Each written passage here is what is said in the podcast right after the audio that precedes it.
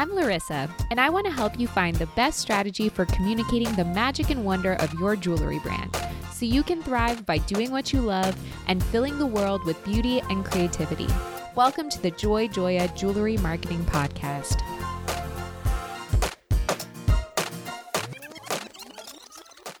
Hi, I'm your host, Laryssa Wirstiuk. Through this podcast, I aim to empower and inspire jewelry entrepreneurs and innovators so they can thrive by doing what they love. I'm passionate about digital marketing for jewelry brands, and I'm excited to share my passion with you. This is episode 124, and today I'm going to be sharing some of my favorite tips for generating new blog post content on a regular basis. Yes, that's right. I said blog, a word that makes people roll their eyes when I say it. You're probably thinking, ugh, Laryssa, blogging is so 2008. Why are we even talking about this right now? Yeah, it's true. Blogging was kind of trendy in 2008 if you're of a certain generation like me, you may have even had your own live journal or Xanga blog. Maybe that's conjuring some memories for you right now. However, blogging still matters today especially if you want to reach more of your target customers through Google search results.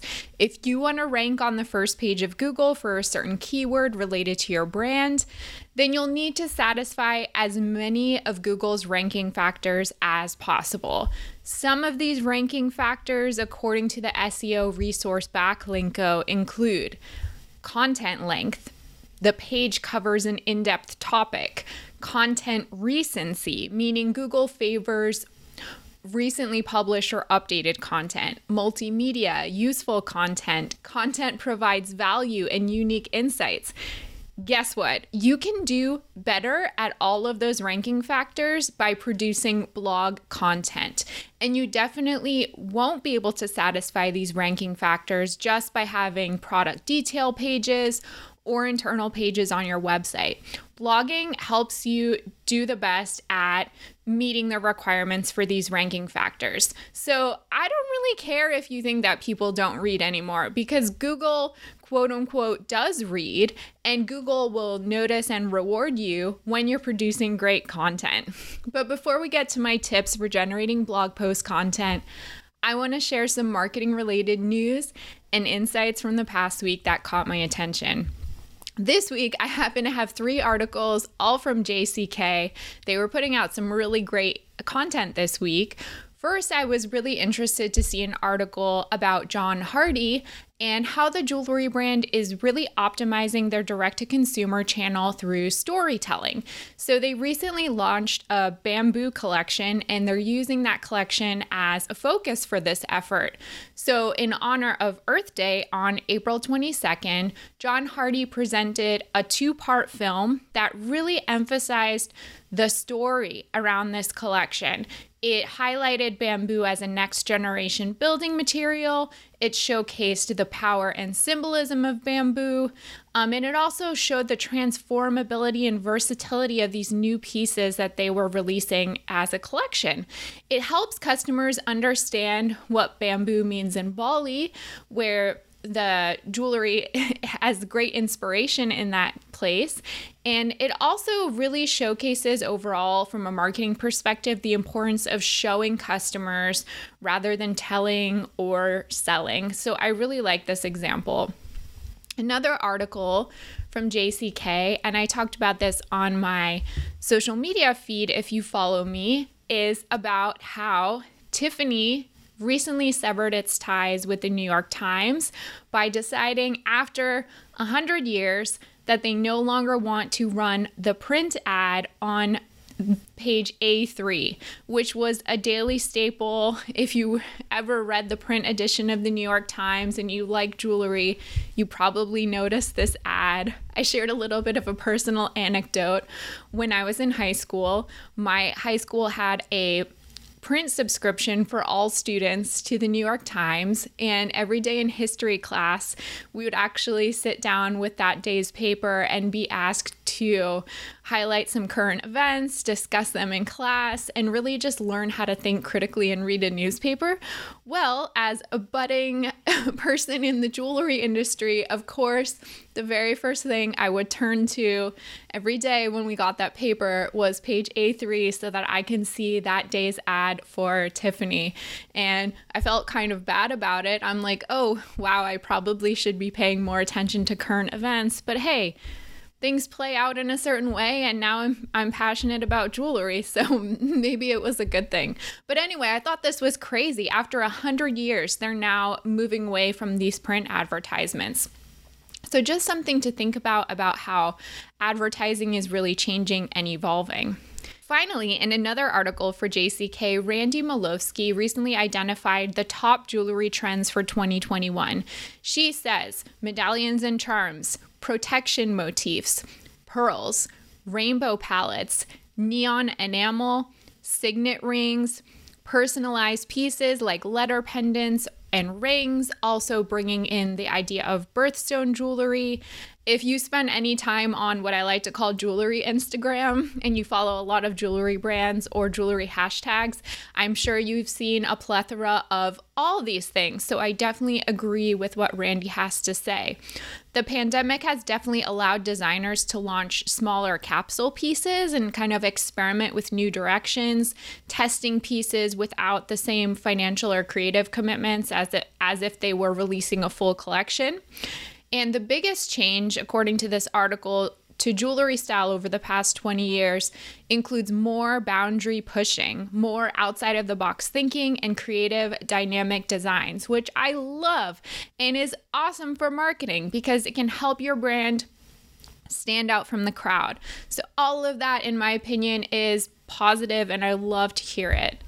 If you want to get the links to the articles I share in this segment of the podcast, you can sign up for my email newsletter by visiting joyjoya.com slash sign up, and you'll get a digest with the links every time a new episode drops. Okay, so let's get to it. Blogging you probably are like, okay, I'm open to it, Laryssa. I get what you're saying. It's important for SEO. It can give me like an anchor for all my other content, a focus for my email marketing campaigns, something else to talk about on social media, another outlet for telling the story of my brand. All super positive things. I'm sure you're open to the idea of it. But in terms of execution, it's like, wow, blogging takes a lot of creative energy. It takes writing skill, dedication to being to publishing on a consistent schedule, generating ideas. If you were to blog once or twice a month, that's a lot of ideas that you need to keep generating. And for a blog to bring value to your brand, the content, the topics have to be interesting. They can't be like your run of the mill, whatever, like, let me introduce you to diamonds, because guess what? There are tons of resources about that already.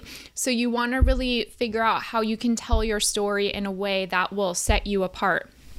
So I want to share some tips for generating those ideas on a regular basis. How can you get new topics for your blog that are really going to feel creative and fresh. And these are tips that I actually use with clients, tried and true. I even use them to help me with this podcast. You wonder how I come up with new content every week? Here, I'm going to tell you right now. So, the first thing that I would really suggest is signing up for Google Alerts.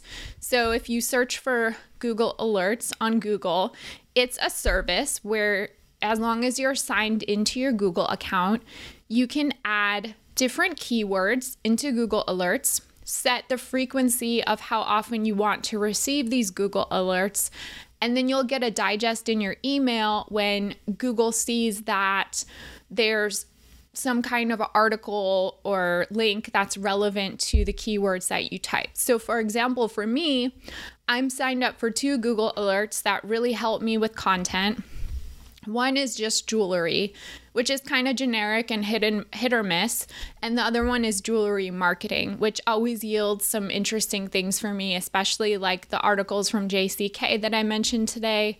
So I'm not necessarily like diving through the internet every day. I'm able to get a digest in my email when relevant articles hit Google so that I can just see what they are.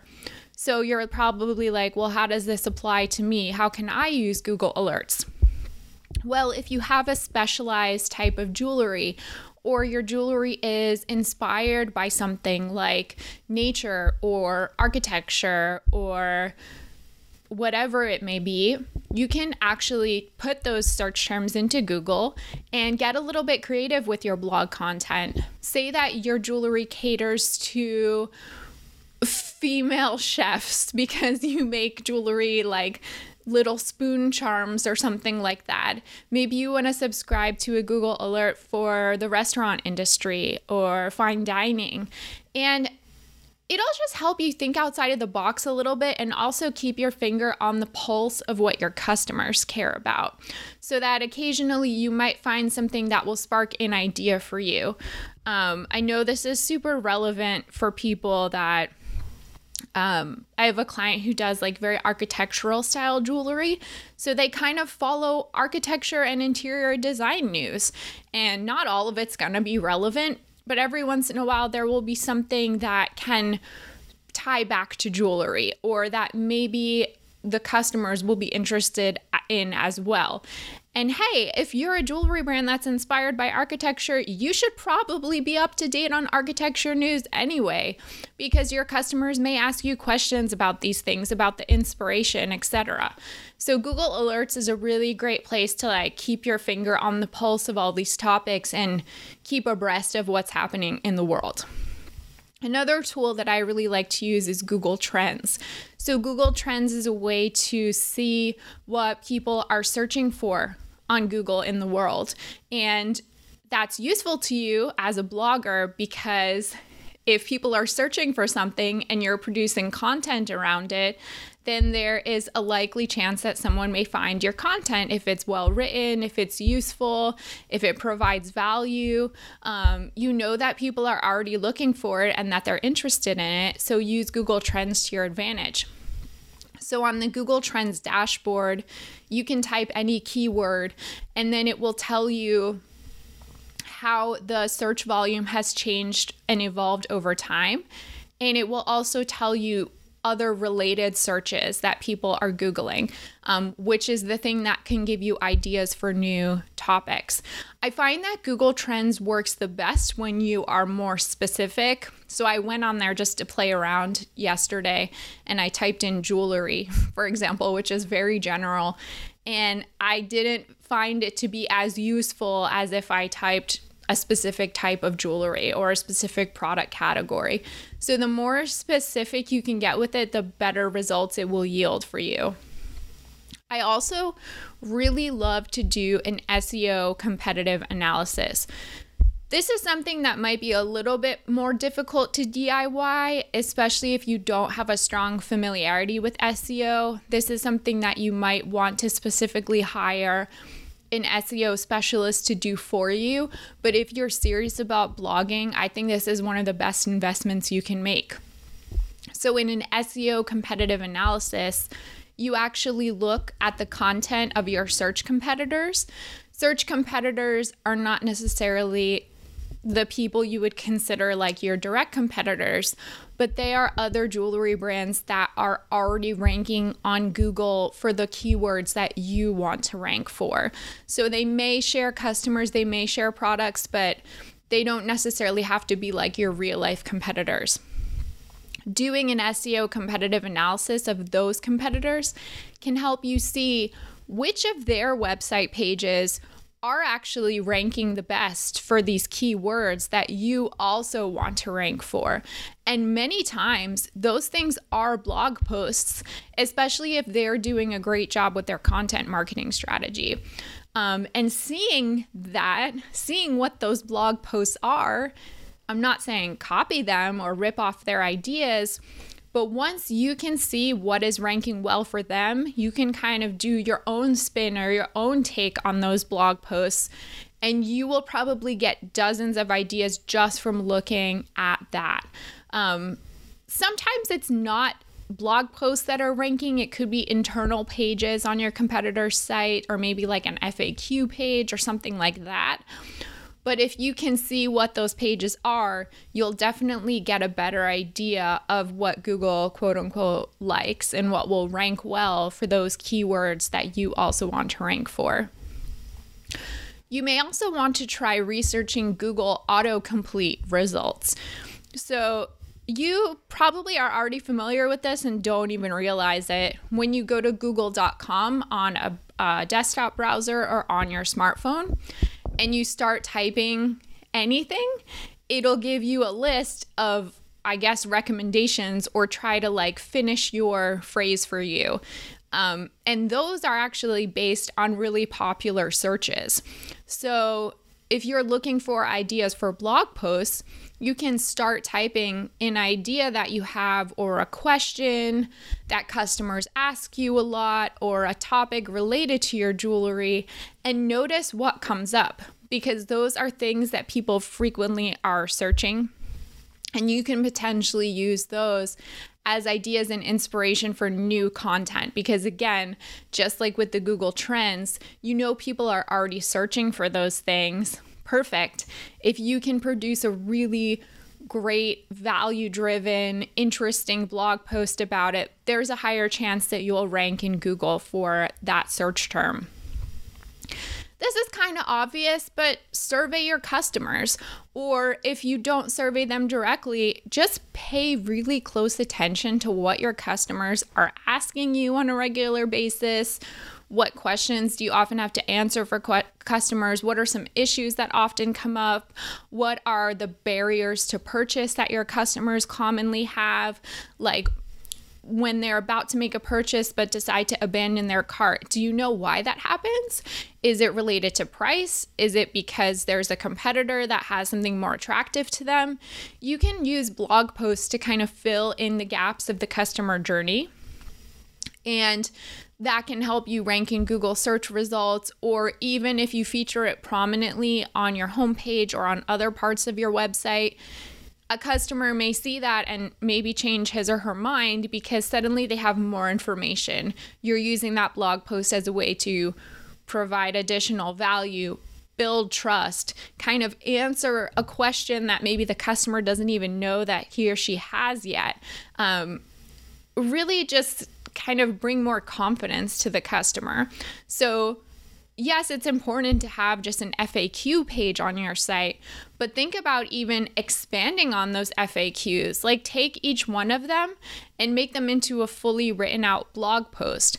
That way, even on your FAQ page, instead of just dumping like paragraphs and paragraphs of content, you can do like a short answer of each frequently asked question and then link to the blog post and have them go to a different page that's way more fleshed out, has a lot more content. Google really likes um, websites that have a lot of internal links that are relevant. It keeps the customer engaged and keeps them longer on your site because you're continuing to provide value. You're continuing to give them a reason to look at other pages on your site. And hey, it's an idea for a blog post. Also, this may be advanced for some listeners, but it's one reason I encourage you to really familiarize yourself with your Google Analytics is use your Google Analytics as a place to figure out which kind of blog posts to write. This will be more useful to you once you start blogging and you can begin to gain data from your blog posts, which is why I encourage you to start blogging as soon as possible when you go to your Google Analytics and you look at which pages are people visiting on your site, how are people entering your site. If it's through a blog post, that means that it's ranking well in Google, that it's popular, that it's answering some kind of question someone has or providing more information. Write more of that. So look at the things that already are the most popular sources of traffic on your website and do more of that thing. Use the data as a jumping off point. As you get further into your blogging journey and you have more data, you can take some of those really popular blog posts according to Google Analytics and maybe do like a part two or a follow up post or like a more expanded version. Or you can even go back to some of the more popular posts, update them with new content, make them longer, update them with links to other parts of your site and make them even more relevant and work for you better. So there's so much you can do using the Google Analytics data, but the way to get the most out of it is just to get started. So you need to start somewhere. Don't shoot for perfection. This is going to be an ongoing evolution of a process. And the more you do it, the more data, the more ideas that you'll get back. So it'll it'll pay you back in all the effort that you put into it. One thing that you're really going to want to do, and people ask me all the time, how do you come up with ideas for your podcast?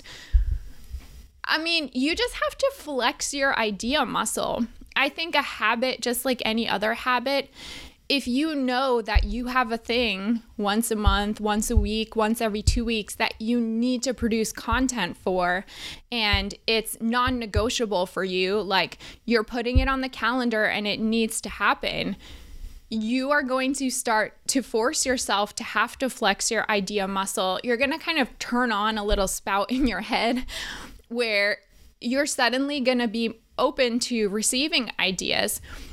I'm sure currently, if you don't have a blog, there are probably potential ideas around you all the time, especially if you're interacting with customers on a regular basis and you have your finger on the pulse of the industry. But because you haven't like committed to this blogging exercise, you don't register like, oh, that's an idea. You kind of just let it float by you and don't even realize that it can be something. So you have to start to get in the mindset that everything can be a potential idea. And I would not censor yourself in any way. So even if something maybe seems silly or not fleshed out, I would I would definitely have a place where you write down these ideas, whether it's in a tool like Asana or you have a notebook or you have some kind of Google Doc. Anytime something looks like a hint of an idea or something you could potentially use, put it in a document um, because I can guarantee you you're going to forget it if it doesn't go down on paper. I know that personally from a fact for a fact. Then when you need to have content, you can always refer back to it and maybe the next time you look at your idea list, you'll be able to expand on one of those topics or have additional ideas. So you just have to get in the habit of opening your mind to all the ideas that are around you constantly. There's no shortage of ideas in the world. You just have to believe that and be open to it. And Think about getting more personal in your blog. A blog is a chance to tell a story. If your brand has a really personal element or storytelling element, don't be afraid to kind of share a little bit more about you or about your team or about your process. Not all of the blog posts have to be in that tone, but give your customers a chance to see a little bit behind the scenes that maybe you don't show them on other channels. So, those are all my ideas. I hope they were helpful to you. Some are maybe a little more advanced, some are more accessible and beginner, but you have an idea of where you can go with it and all the possibilities and potential so that if you do need to bring someone on to help you, at least you know how to guide them or what to look for. I'd love to hear your questions, comments, and feedback. You can always email me, Laryssa, that's L A R Y S S A, at joyjoya.com. And as a reminder, my book, Jewelry Marketing Joy, is now published and ready to ship. If you'd like a copy for yourself, just visit joyjoya.com slash book for all the info. Thanks for listening. Remember to subscribe so you never miss an episode. For more information about marketing services for your jewelry brand, visit joyjoya.com, where you can download our free ebook, Proven Conversion Strategies for E commerce jewelry retailers.